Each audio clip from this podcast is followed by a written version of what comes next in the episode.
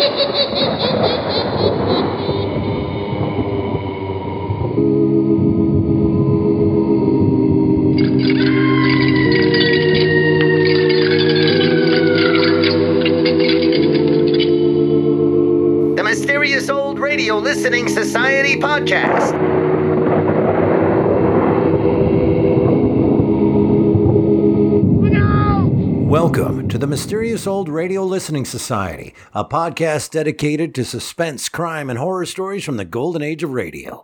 I'm Eric. I'm Tim. And I'm Joshua. We love mysterious old time radio stories, but do they stand the test of time? That's what we're here to find out. We're celebrating our 300th episode with part two of Donovan's Brain from Suspense, recommended to us by our mysterious listener and Patreon supporter, Trevor.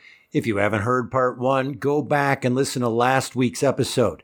Our introduction included the usual background information about the stars, production, and source material, including the fact that a vinyl re release of Donovan's Brain won a Grammy Award in 1982. And now Orson Welles and Donovan's Brain, Part 2 from Suspense, first broadcast May 25th, 1944. It's late at night, and a chill has set in. You're alone, and the only light you see is coming from an antique radio. Listen to the sounds coming from the speaker, listen to the music, and listen to the voices.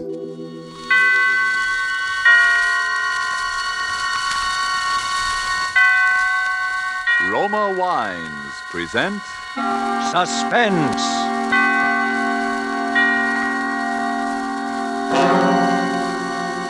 Roma Wines, made in California for enjoyment throughout the world. Salud. Your health, senor. Roma Wines toast the world. The wine for your table is Roma Wine, made in California for enjoyment throughout the world. This is the man in black, here to introduce this weekly half hour of suspense. Tonight from Hollywood, we again bring you Mr. Orson Welles in the second of two consecutive performances starring Mr. Welles as the protagonist of Curt Siodmak's novel Donovan's Brain. The producer of Suspense and its sponsors, the Roma Wine Company of Fresno, California, felt this story so unusual that it merited more than our usual time. So, in somewhat of a departure from established radio formulas, we are bringing you the story of Donovan's Brain in two parts.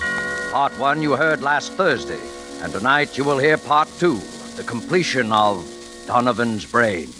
But before we raise the curtain on our suspense play, let's for a moment wish ourselves away to Havana, Cuba, seated at a table in the fashionable Hotel de Nacional de Cuba. Near us, a, a group of Cubans are entertaining an American visitor.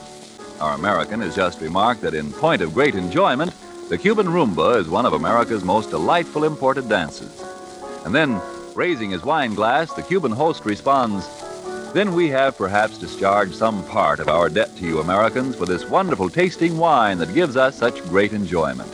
It is wine that Cuba imports from your faraway California. It is Roma wine. Americans didn't have to wait for wine connoisseurs of other lands to discover the greatness of California's wine districts, the superb quality of Roma California wines. So many millions made this discovery for themselves that Roma wines have long been America's largest selling wines. But these millions discovered something more. In Roma wines, they discovered an easy, and inexpensive way to increase the delights of daily living. Yes, millions have discovered that Roma wines, as a beverage on the table, and when used in entertaining, add a charm of a special and wholesome kind. I told you Roma wines cost little. That's because here in America you pay no high import duty, no expensive shipping charges. And two, Roma wines come from Roma's own wineries in the heart of choice California vineyard districts. So cost to you is only pennies a glass for R O M A Roma wines. Made in California for enjoyment throughout the world. And now, with part two of Donovan's Brain, and with the performance of Orson Welles as Dr. Patrick Corey, we again hope to keep you in suspense.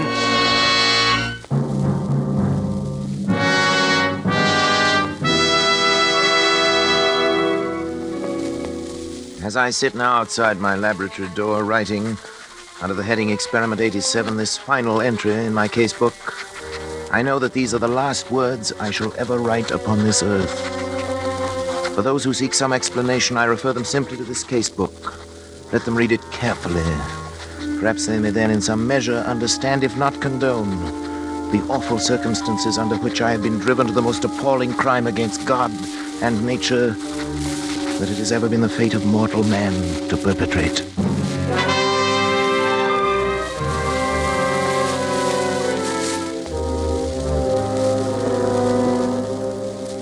August 24th. It's now six weeks, exactly 42 days since I began the experiment. For six weeks, by artificial means alone, I have kept alive a human brain. Completely detached from the body, floating in a bath of serum, nourished by a synthetic blood plasma fed through its arteries by an electric pump, it has remained alive. Not only alive, but I have succeeded in communicating with it. For I've even induced new growth of brain cells and so tremendously increased its mental faculties that by sheer brain power alone, it has actually been able to communicate its thoughts to me. And each day, my communion with that living, pulsing mass of gray matter that was the brain of William Donovan becomes stronger and stronger.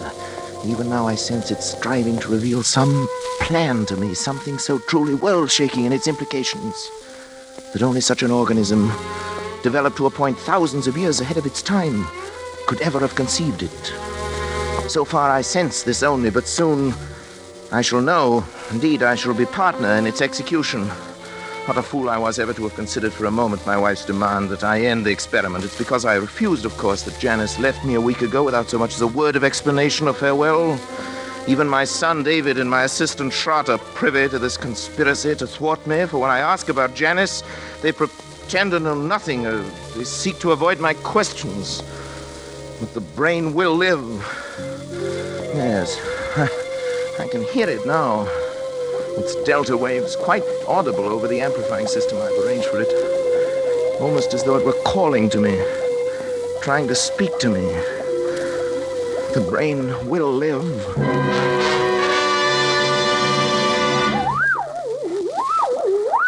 Donovan? What is it? What are you trying to tell me? Go on, Donovan. I'm listening. Go on. Go on.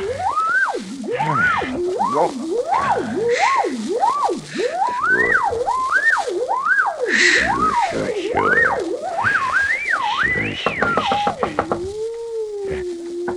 Who is it?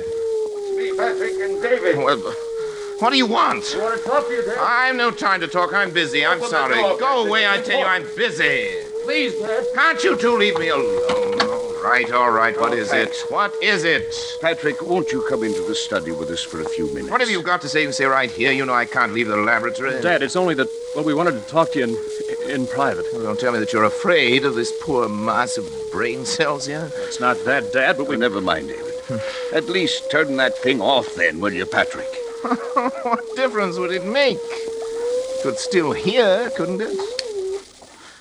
Well, what is it then? Well, it's. It's about Mother. So, she put you up to this, did she? I thought the truth would come out sometime. Dad, listen. She's tried to stop this experiment from the beginning. She thought she could blackmail me into quitting by leaving me, and she still does. And now Pat- she's using you as a go-between. Now, it's Patrick, true, isn't it? listen a I've minute, heard won't you? enough. We haven't heard a word from Janice. We don't even know where she is.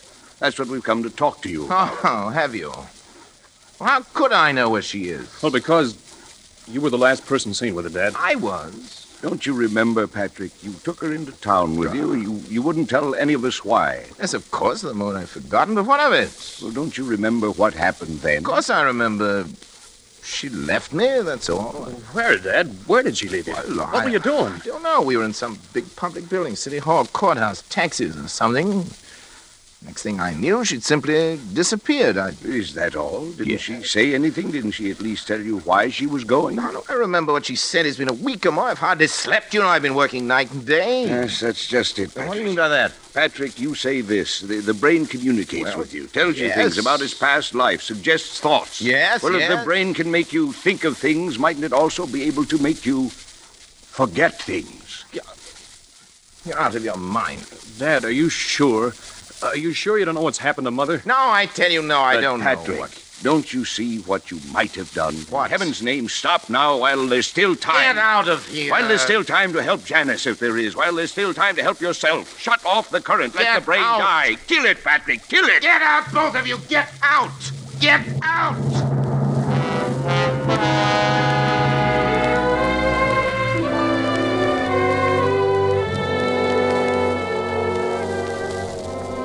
August 26th.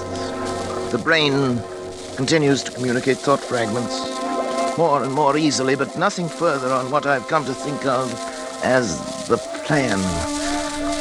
I'm now sleeping a great deal, but my dreams are becoming increasingly troublesome, although I'm at a loss to analyze them. Most frequent is a sort of vast cosmic ballet presided over by the colossal figure of a young man whom I seem to recognize, yet I never, never see his face. It's as though the entire population of the Earth were moving past him in review at his command.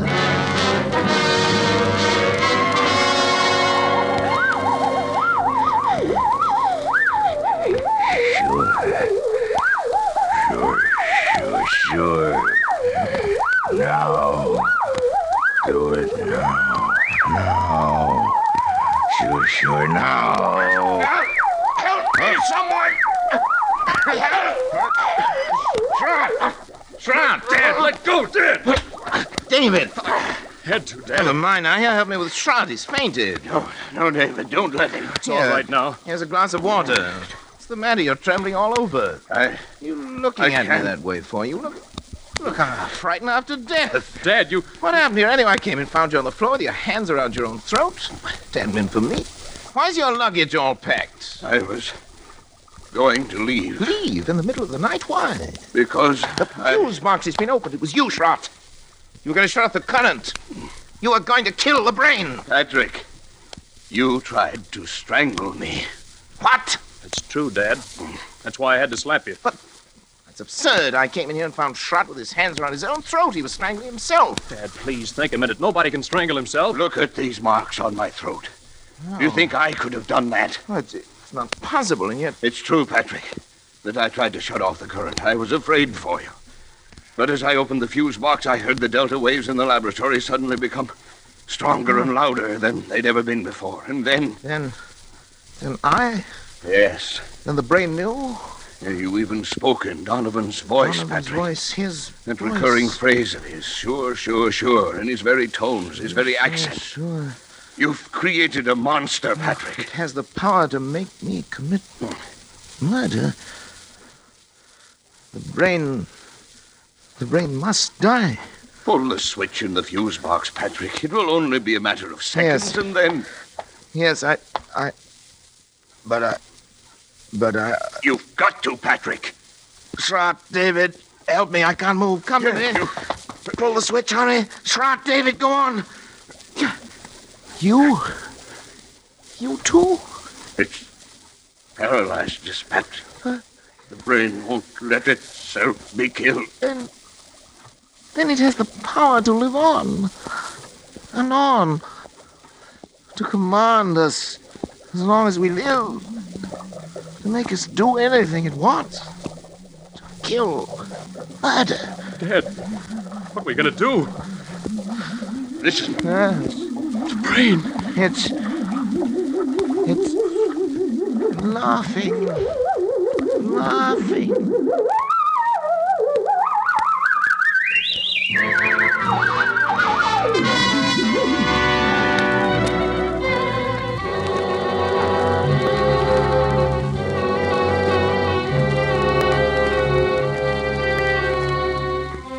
September 7th. Schrott has left. He had to, of course, for his own protection, if nothing else. Before he left, he swore to eternal secrecy and was going to try to find Janice. The very thought that any harm might come to her through me is enough to drive me almost mad. As for David, although he's strong enough to prevent any untoward accidents, I don't know. He's, he's volunteered to stay with me. I, he'll sleep at night behind locked doors. We must devote every faculty we possess together and independently to finding a way of destroying the brain. Perhaps while it sleeps. Although it seems to have developed tremendous powers of the subconscious which operate even in sleep. The recurring dream, the now oppressive sense of some further task to be performed continues. If Janice were only here, even her presence, I know, would help immeasurably to combat this fearful thing. Terrible thought crosses my mind. Could Schrott have left if the brain had not, for some reasons of its own, actually wanted him to leave?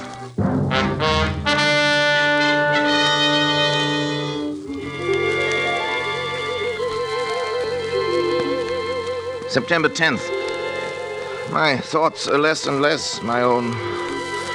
The dream of the young giant bestriding the earth, the figure without a face, pursues me now, even in my waking hours. Increasingly, I seem to live in a world of evil fantasy, peopled and controlled by the mind of William Donovan.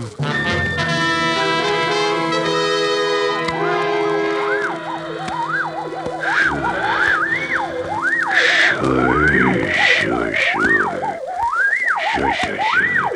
not much time, but time enough. Time enough. Sure, sure, sure. Time enough. Sure, sure. Uh, hello? Who is it? Patrick? Oh, Janice. Janice, my darling. Janice. Hello, my Patrick. Sweetheart. How are you, Patrick? Oh, I'm well enough. I'm well enough. But Janice, where have you been? Janice, why did you leave me that day? Why didn't you at least tell me? Where did you go, darling? I was with friends. Well, did Schrott tell you anything? No, nothing special. Well, Janice, I know I haven't been a very good husband these last months. I haven't been very kind or very considerate or even civilized. I, I haven't been myself, Janice. I know, Patrick. My poor darling. If you'd only known how I missed you after you left, how I needed you. I need your help, Janice. I know, Patrick. Terribly. I, I came back to help you. But But what? where's David? Well, He's asleep in the next room. Uh, uh, Ever since, that is, lately he's tried to make it a point to sleep only when I didn't. Trying to keep an eye on things. Patrick, I'm going to help you. Oh. All I can, any way I can. But first, I Oh. want to take David away David, why? because I don't think it's good for him to be here. No? I don't think that you. Patrick, I don't want to torment you. It's only that perhaps we can find a way if we know all the facts. What, Janice? I, Don't you know, really, where I was? no, how could I? Don't you remember where you took me? Where? I took you? I. You took me to a psychiatric, clinic. clinic? You had me committed to a madhouse. It's Janice. No, uh, not you, Donovan. Donovan. It was because I tried to make you stop the experiment. Yes. Kill the brain. As you left me there, you even spoke in Donovan's voice. Sure, sure, sure, you said. Sure, sure. I thought they were the last words I would ever hear you speak. Oh, Janice, forgive me. Forgive me, but I couldn't persuade anyone. I was sane. Oh, sweet. After what you told them. Everything I said only made them think I was mad. I'm not mad. Am I, Patrick? I'm not mad. Am I?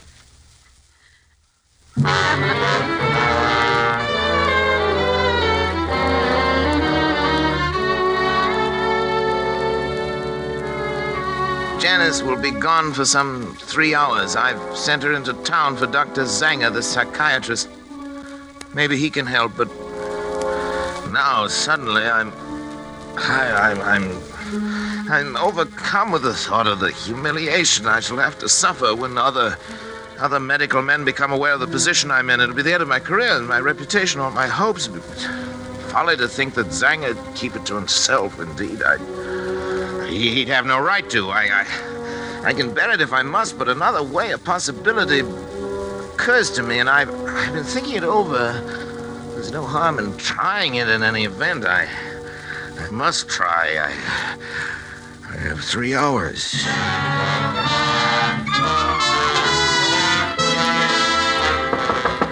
David!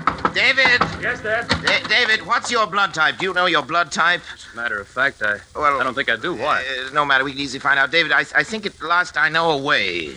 to kill the brain? It's simple. It's perfectly natural, and yet nine chances out of ten is something Donovan had never known about. I- I'll do it myself. Unfortunately, my blood type and his are. Uh, they're the same. Transfusion. Uh, of course, I have to replenish the blood substance periodically. Anyway, it's about time to do it again. I, I've always used my own because it was the same type as his, but if y- yours is a different type, the, the right type, David. you mean the wrong type? You, you, yes, you've given the wrong. The brain, the, the brain will die given the wrong type. Yeah, I, sounds I- possible. I, I, I'm sure of that. I know it. But suppose the brain Yes. knows it, knows other things. I, I, I've thought of that. It's a chance we'll have to take if you're willing, David, my boy. Of course I am. Then Dad. we'll take the blood sample. Now come into the laboratory. I only have the right blood type, Sure. rather the wrong type. Now, if you haven't, we'll find someone who has. Maybe, maybe Schrott. Now lie down there on the table, David. We, we want a tourniquet on your arm here. I'll a put it small on. syringe will do it.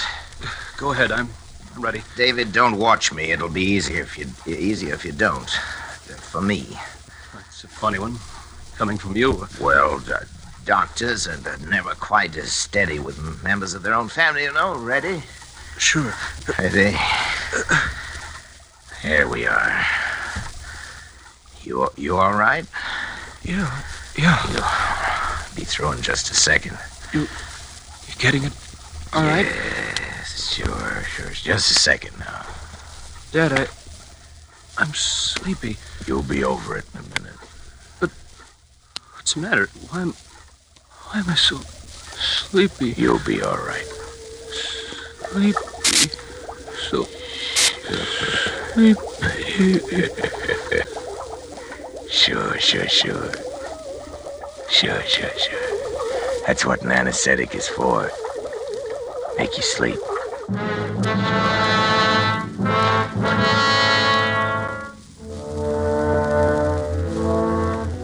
I was somewhat surprised to find the instruments sterilized, already laid out, but I worked more rapidly and skillfully than ever before in my life, I think. I made an incision just below the hairline, laying back the scalp as far as the base of the skull.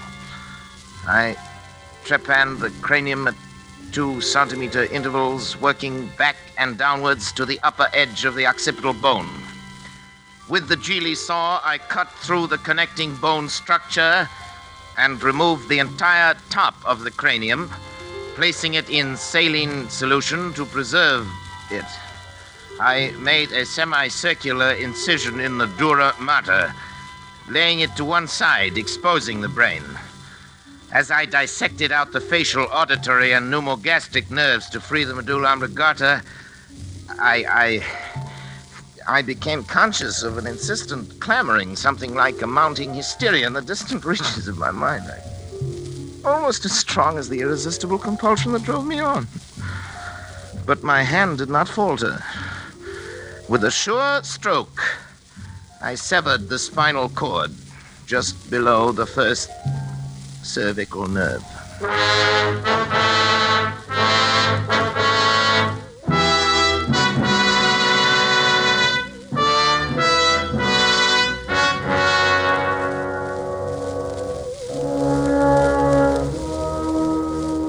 As I make this last entry with that awful guilt upon my soul, even now I cannot fully comprehend how it has been possible for any man, by mortal or immortal means, to be driven to such a crime. Even the divinity himself did not demand of Abraham that final sacrifice of expiation. When he, with his only begotten son, ascended the Mount of Olives. Hmm. Perhaps Schrott is right. Perhaps there is indeed in man some spark of the divine that will elude our test tubes and our laboratories until the end of time. Perhaps that is the one thing that even Donovan did not foresee. I only know that at the instant my son died under my own hand, I was set free. At that instant, I saw and understood for the first time that monstrous plan born in the brain of William Donovan, of which I was to be the instrument. It was the plan I had glimpsed but never grasped in the recurring dream. Donovan did aspire to the domination of the world. And with those tremendous mental faculties that I myself had given him, it was literally within his power to become the absolute ruler of all mankind. Only one thing was lacking a body, a body, a young, strong body into which those ever growing brain cells could graft and affix themselves to live on and on, perhaps for centuries. He chose the body of my son, and now. My son.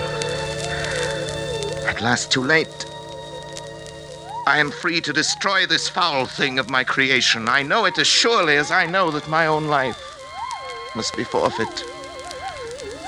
And the brain also knows. I can hear the disturbed, erratic oscillations of the delta waves coming through the laboratory door. But there's no room left in me now for fear. I shall take the six steps from the desk where I'm writing this across to the laboratory door. How often I've taken them in happier times. I shall open the door, close it behind me for the last time, and write finis to the mortal life of Patrick Arthur Corey and the brain of William Horace Donovan. May others learn from the record I leave here the lessons I have learned so bitterly and profit by them. And for the things that I have done, may God have mercy on my soul.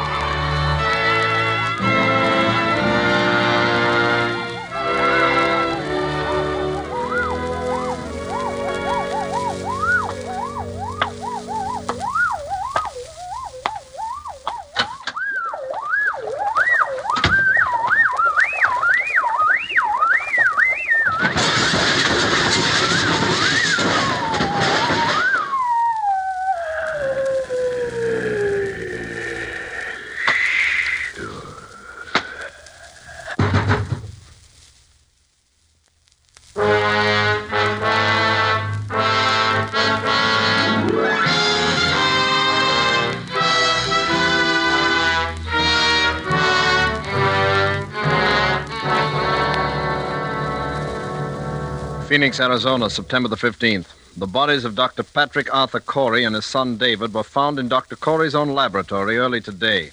Young Corey had apparently died on the operating table as a result of a delicate brain operation performed by his father.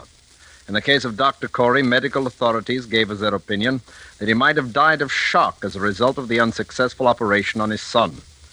A curious feature of the case was the fact that numerous pieces of tissue identified as being from a human brain were found scattered about the laboratory floor, while a larger section of brain was found in the midst of an elaborate apparatus, evidently part of a scientific experiment. Medical authorities stated, however, that they were unable to explain the nature of the apparatus and that the brain itself was in such a state of decomposition as to indicate that it had been dead and slowly decaying for at least three months. Dr. Corey is survived by his wife, Janice. She was committed to the county asylum for the insane late this afternoon. Burial of Dr. Corey will be at the Mount of Olives Cemetery.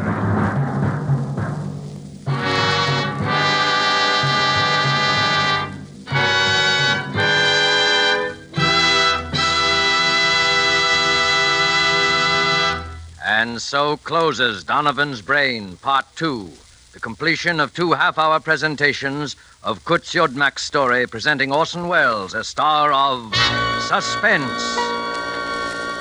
Suspense is produced and directed by William Spier.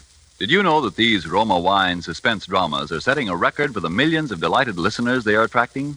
We want you to feel that by tuning in the suspense program every week, you can count on real radio enjoyment. Well, in even more dramatic style, the popularity of Roma wines is also record breaking because Roma wines are by far America's largest selling wines.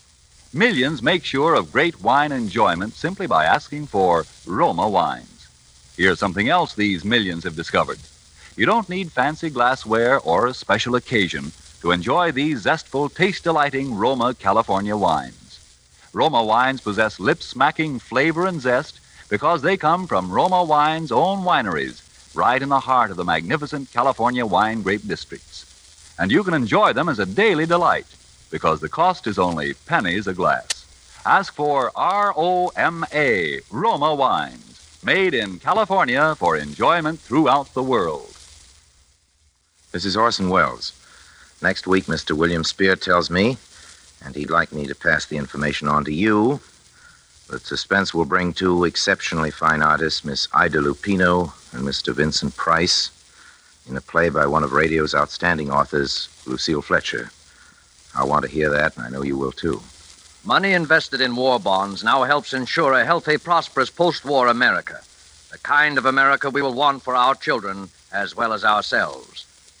Don't forget then, next Thursday you will hear Ida Lupino and Vincent Price in Suspense. Presented by Roma Wines, R O M A, made in California for enjoyment throughout the world. This is CBS, the Columbia Broadcasting System.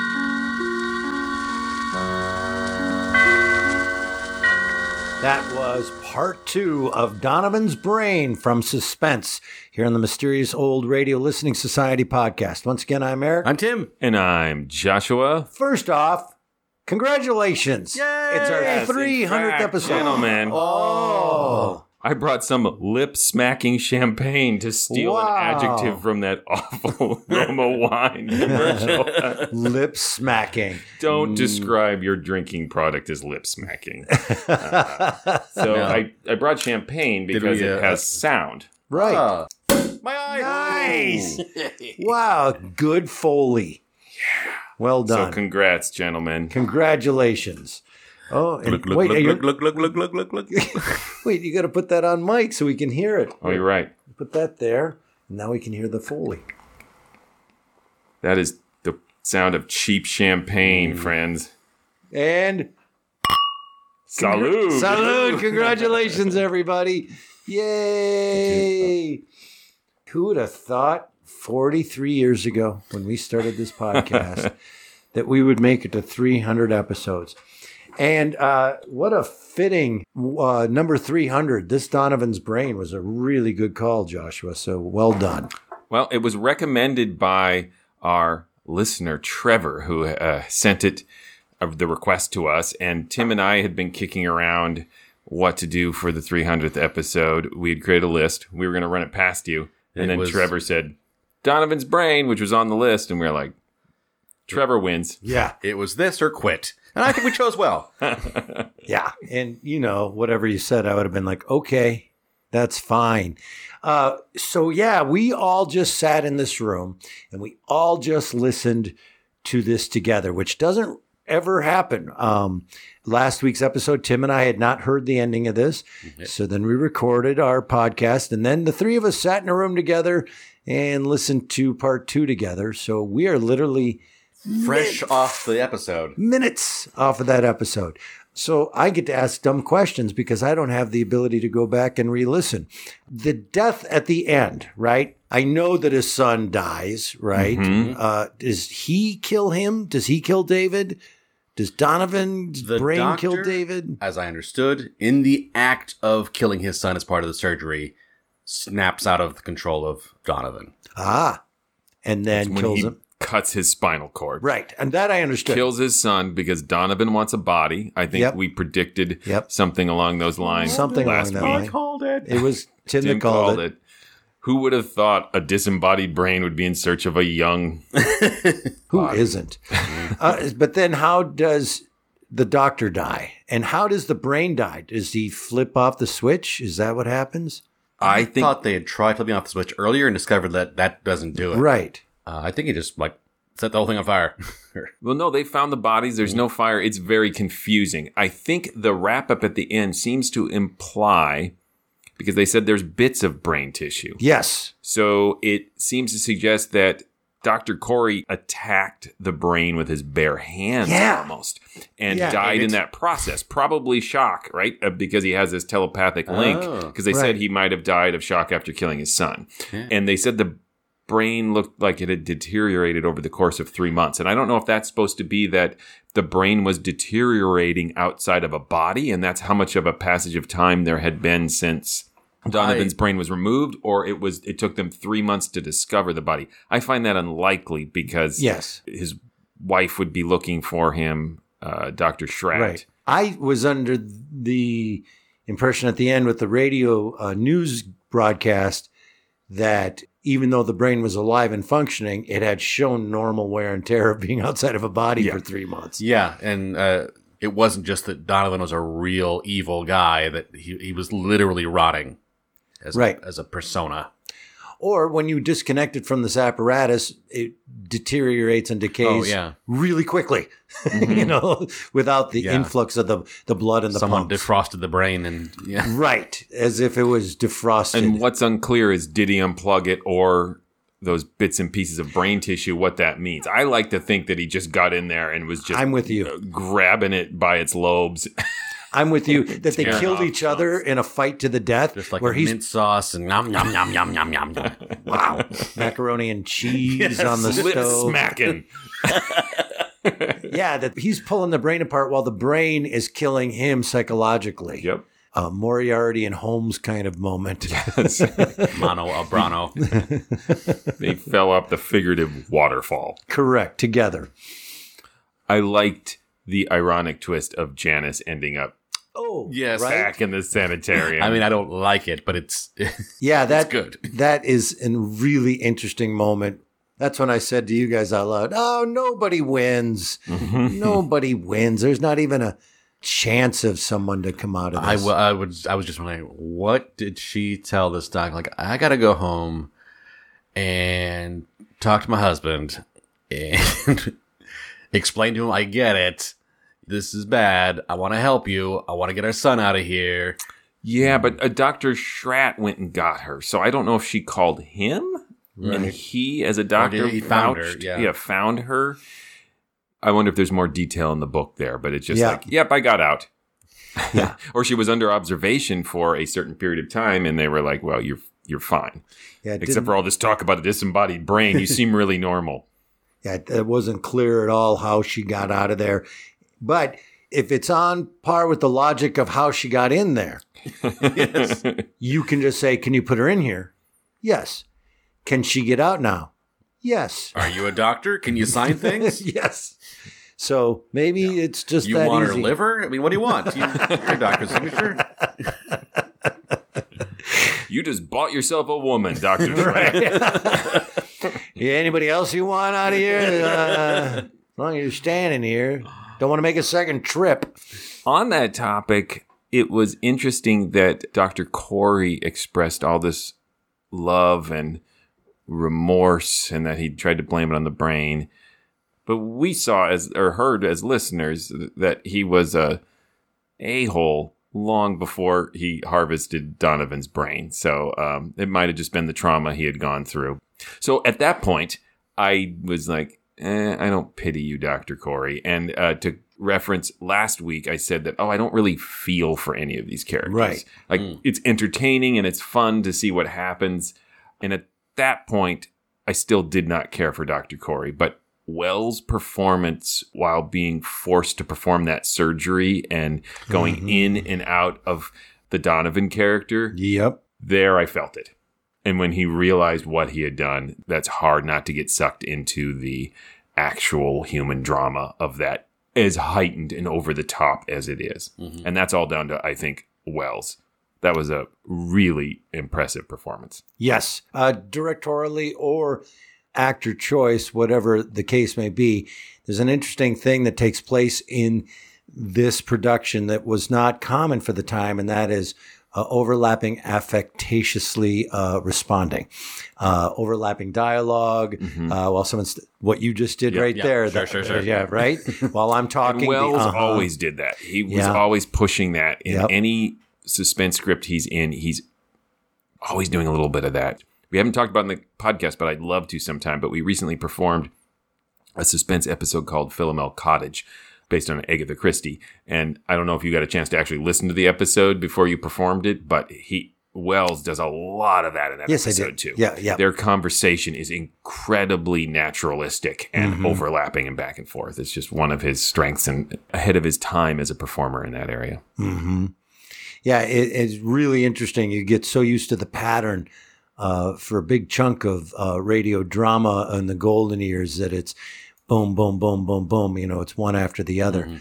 That uh, what an interesting effect that has on the context, the form, the shape of what you're listening to when they overlap or naturalistic conversation. And uh, I really like it. And you get into things like Fear on Four or more contemporary stuff, and there's a lot of that, right? It just it has become more uh, It- accepted. fascinating uh, in that it is the, like the structure of language that the thing you will respond to from what someone says to you might be in the middle of their sentence, Mhm. and then there's some clause at the end which is not necessary for you to respond to. So you respond to the thing you were going to respond to when you hear it, even if that person's not done talking, Right. Which makes it sound so natural. Yep.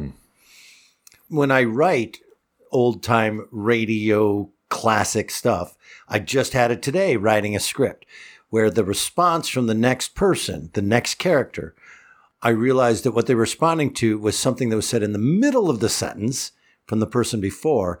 And to stay true to that form of mm-hmm. pattern where, you know, it's that rapid fire or that one after another and no overlapping conversation or naturalistic conversation, I rewrote the sentence before so that the last thought was what they were responding to, to stay in that framework. Do you know what I'm saying? Yeah. Another aspect of this I really enjoyed was the weird dream image that kept coming to him of Yeah. the colossal man straddling Faceless the thing, planet yeah.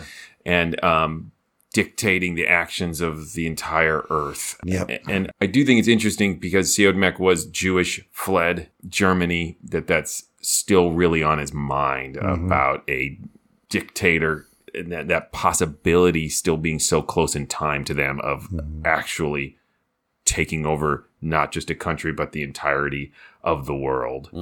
I think it's also um, fitting then that he brings out the um Abraham and Isaac Yes. story too from Old Testament. the Torah. Yes, um, to add a little um, gravitas to something that probably doesn't need more, but like, really what this entire uh, story does is for basically 40 minutes everyone tells him stop this stop this you're going to hurt somebody it's going to go bad it's going to go bad and and so his his remorse it's not just that he killed his son Yeah, it's not- that he he was warned he was told over and over and over again and in some ways that is both the strength and weakness to me of this one hour script is that so much time is spent rephrasing and retreading those warnings Yeah. and then when you split it into two parts, there's a necessity to have a certain amount of recap at the Sure. beginning of part Mhm. two. And I, to be honest, I was starting to lose my enthusiasm for it, uh, you know, at about 15 minutes into this because they're still talking about where's Janice. And we as listeners, we know where Janice is. So it's not very exciting for us to have that rehashed. It's exciting to have them figure it out and to have something change. But on the flip side, once he does this atrocious act, all that time spent on it gives it a lot more Yeah. uh, weight, tragic weight. But Yeah, I thought at the beginning that they were taking a different path than I expected of that he was going to get more and more out of control, more and more um, despotic, more horrible, and he really pumped the brakes there at least for a little while. Of I don't know everything I've done, but I see there's a problem. I'm trying to figure things out. Then he didn't. yeah. You recall from last week's episode, I was under the impression that Dr. Schratt and the son knew what happened to uh, Yep. Janice. And Okay, uh, I'm I, I was totally wrong about that. Uh, I interpreted it incorrectly. Um, Where they stared at him and yeah, they're didn't just respond. Like, They just think she's disappeared. Yep. Which is actually weirder, but I think is more compelling. Yep. Yeah. Yeah, I was glad to find that answer because I wasn't quite sure on that myself. Here's a layer that may or may not exist. You know, a writer writes uh, from their experience what they know, their hopes, fears creep into everything. Disembodied brains. Yes. Siodmak fleeing from Nazi Germany. And then you look at the idea of, hey, if you kill somebody who's evil, horrifyingly evil, okay, that's over and done, right? But what if you could keep the brain alive and then that brain could get into another body and continue the pursuit of world dominance, mm-hmm. which is what this was all about, right? This really evil person, the fear of, well, we killed Hitler, but what if, you know, like, Oh, yeah. and Siodmak living with that fear of is it over? You know, it creeping into this Yeah, like- might be too much of a layer. that but- idea of the brain virus, right? Nazism, fascism Right. will continue to possibly or even just the actual. Hitler brain oh, is in a. You're is- thinking that literally. Yeah, I'm thinking yeah. that literally. Like, oh God, let's It's let's in his hope. brain bunker. right. Well, there was so many artists who, in so different ways, like Ionesco uh, and Rhinoceros, of were exploring not just the political effects of Nazism and that, but watching friends and respected people lose their moral footing and, and get infected by this brain virus. That is, for me, the, the really impactful part of the story is this doctor making a, a negotiating with his own devil. Yep. I was surprised at how quickly the son and Sh- Dr. Schratt's intervention worked on him. You're hurting people with your brain. you, you need to stop. Do we want to vote on oh, this but thing? first, uh, you made a great observation that I, uh, while we were listening uh, about the uh, delta waves and uh, who it sounded like. Oh, it was like a precursor to R two D two. Yeah, as soon as said that, I couldn't unhear that R2D2 whistle. And then when it got angry, there was a layer of like Curly from the Three Stooges. in it, where it's like, But every time the brain was talking, he said, "Ah, two, stop it." well, I, you know, if we're ready to vote, yes, yeah, I'm ready. I, I loved it a lot. Uh, was it a classic? Well, I think it's a great adaptation. Not having read the book, it seems like it was right. Like it seems from it what I par. imagine the book, to would be, be, yeah. well I it done. Seems to represent the book well. Yeah, I don't know. Uh, but here's the I it doesn't matter. I liked it a lot. And Orson Welles is phenomenal. Uh, how he slips back and forth into the two characters and uh, yeah, I think it stands the test of time and I think it's uh, in that sense it's absolute classic and it's even up against itself. It's a home run. Uh, this is one of those strange things that it would be so much easier to lavish praise on this if it hadn't inspired so many other things. If there weren't so many other things that came afterwards. Um, Planet of the Apes. Yeah. uh, Planet of the Apes ruins every I old-time know. radio show we listen to. Other Guy Brain. I mean, all these famous famous things we've all watched. Um, Neil Diamond Brain. Trying to think of other singers. Pete Seeger's brain. right.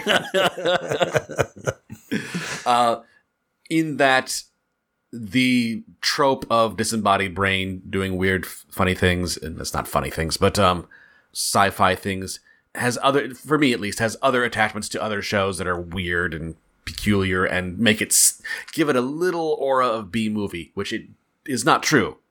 Which is to say, I'll back up. I'll start over. I watched Hamlet, the movie. Not the Kenneth Branagh one.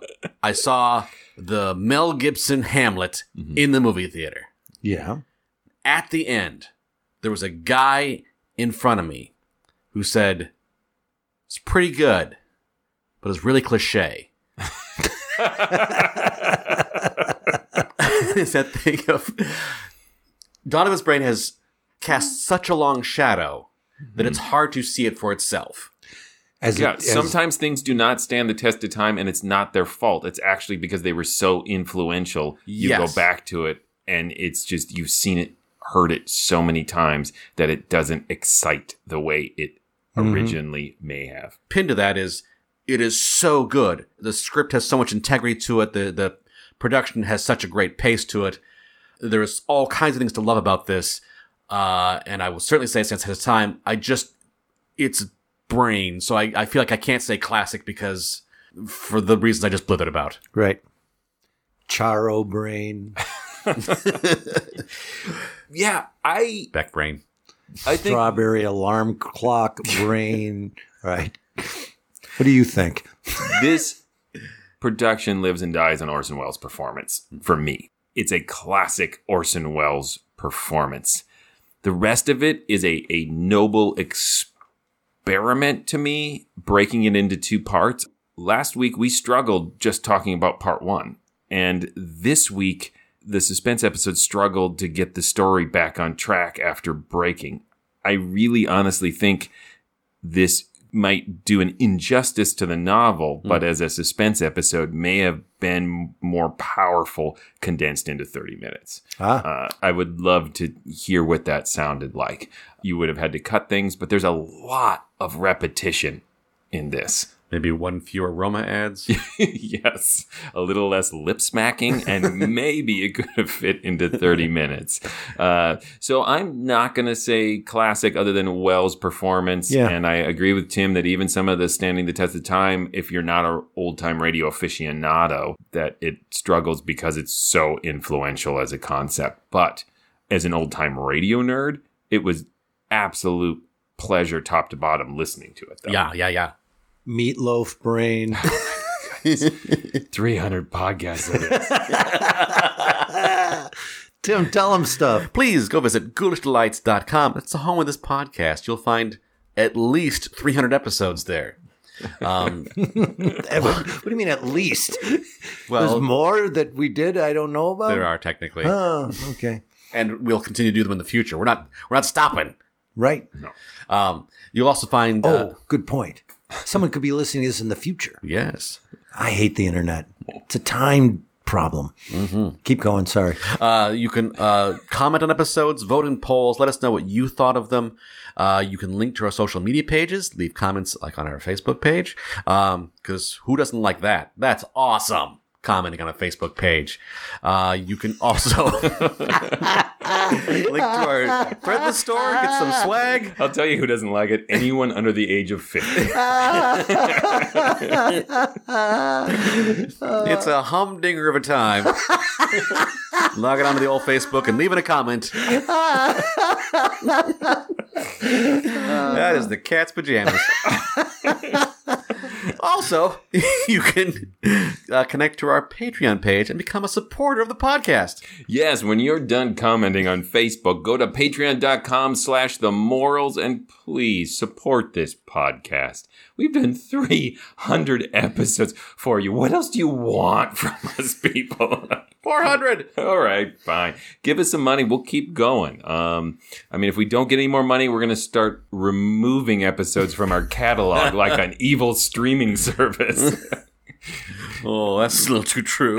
That's Oh. hurtful. Yeah. Um, also, you can go ahead and give us a one-time donation if that is your preference. Go to ghoulishdelights.com and just give us some money. Uh, right now, what we are doing is we are trying to um, raise funds for a new computer setup, and we're getting really, really close. Uh, really soon, you may never have to hear me ask for this again. Uh, so please um, put us over the top with one more donation, and we'll get that computer, and um, it'll be super exciting. We do plan once we have a better computer to go back and do some more of the mysterious old radio watching society on YouTube Nice. where we're uh, watching uh, early television inspired or somehow connected to old time radio. So thank Um, you. We do want to say thank you to people who have donated already to our computer fund.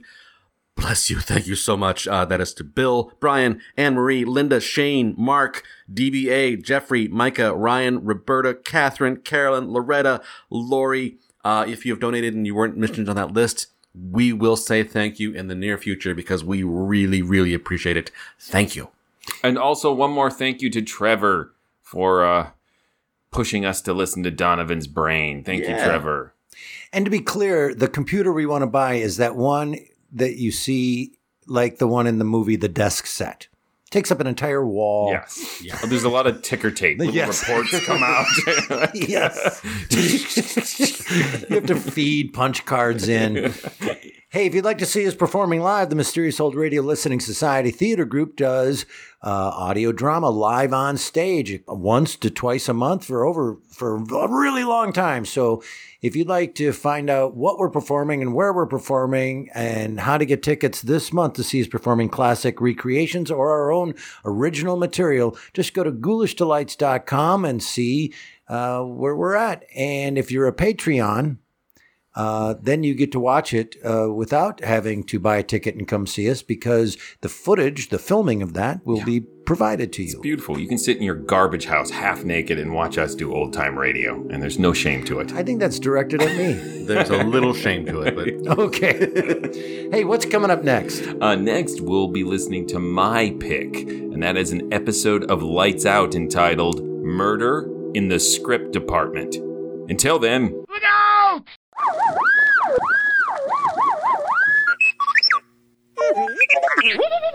Woohoo!